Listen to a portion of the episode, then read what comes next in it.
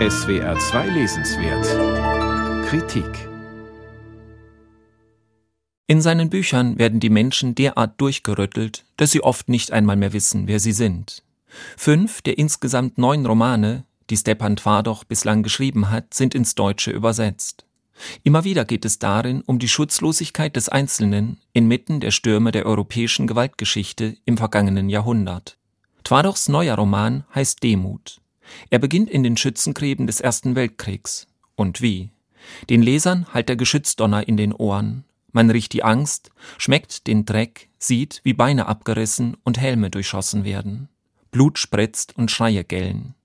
Solcher Hyperrealismus, der durchaus auch auf grelle Effekte setzt, ist schwer erträglich.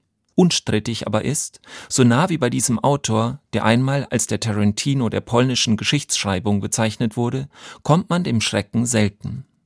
Inmitten dieses Infernos versucht der Schlesier Alois Pokora zu überleben. Er ist der Ich-Erzähler und die zentrale Figur des Romans, der im polnischen Original Pokora heißt. Ins Deutsche übersetzt bedeutet das Demut. Der Name ist Programm. Dem jungen Mann, der von Selbstzweifeln und Unsicherheit geplagt wird, gelingt es kaum einmal, eine aktive, gestaltende Rolle einzunehmen. Ihm bleibt zumeist nur das, was mit ihm geschieht, duldsam und demutsvoll zu ertragen.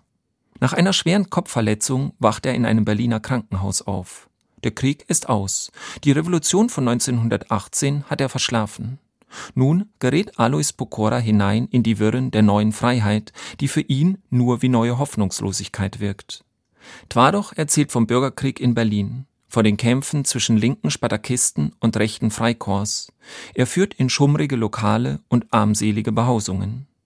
Rosa Luxemburg und Karl Liebknecht halten kämpferische Reden und einmal quert sogar Marlene Dietrich das Bild. Während Twardoch zuvor Gewalt und Brutalität des Stellungskrieges atmosphärisch dicht und authentisch zu vergegenwärtigen vermochte, wirken die Szenen aus Berlin wie eine eher schlecht nachgestellte Inszenierung. Alois überschaut und referiert komplexe politische Verhältnisse weniger als involvierter Zeitgenosse, sondern mit einem Überblick, den erst der historische Abstand verschafft. Es sind Geschichtslektionen wie aus einem Lehrbuch. Aber mit Alois Pokoras Rückkehr in seine Heimat Schlesien findet auch Twardoch zurück zu einem überzeugenden, packenden Erzählen. Alois ist ein Zerrissener auf der Suche nach einer stabilen Identität.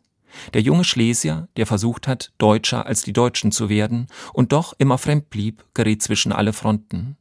Er wird hineingezogen in die Auseinandersetzungen zwischen polnischen, deutschen und schlesischen Nationalisten. Noch entscheidender aber für seine existenzielle Verlorenheit ist sein gesellschaftlicher Aufstieg, der nirgendwo hinführt. Anders als sein Vater und die Brüder musste der begabte Junge nicht im Bergwerk schuften. Ein Pfarrer, der seine Anlagen erkannte, verhalf Alois stattdessen zu einer Ausbildung am Gymnasium. Doch der Weg heraus aus der Härte der Herkunftswelt ist schmerzhaft.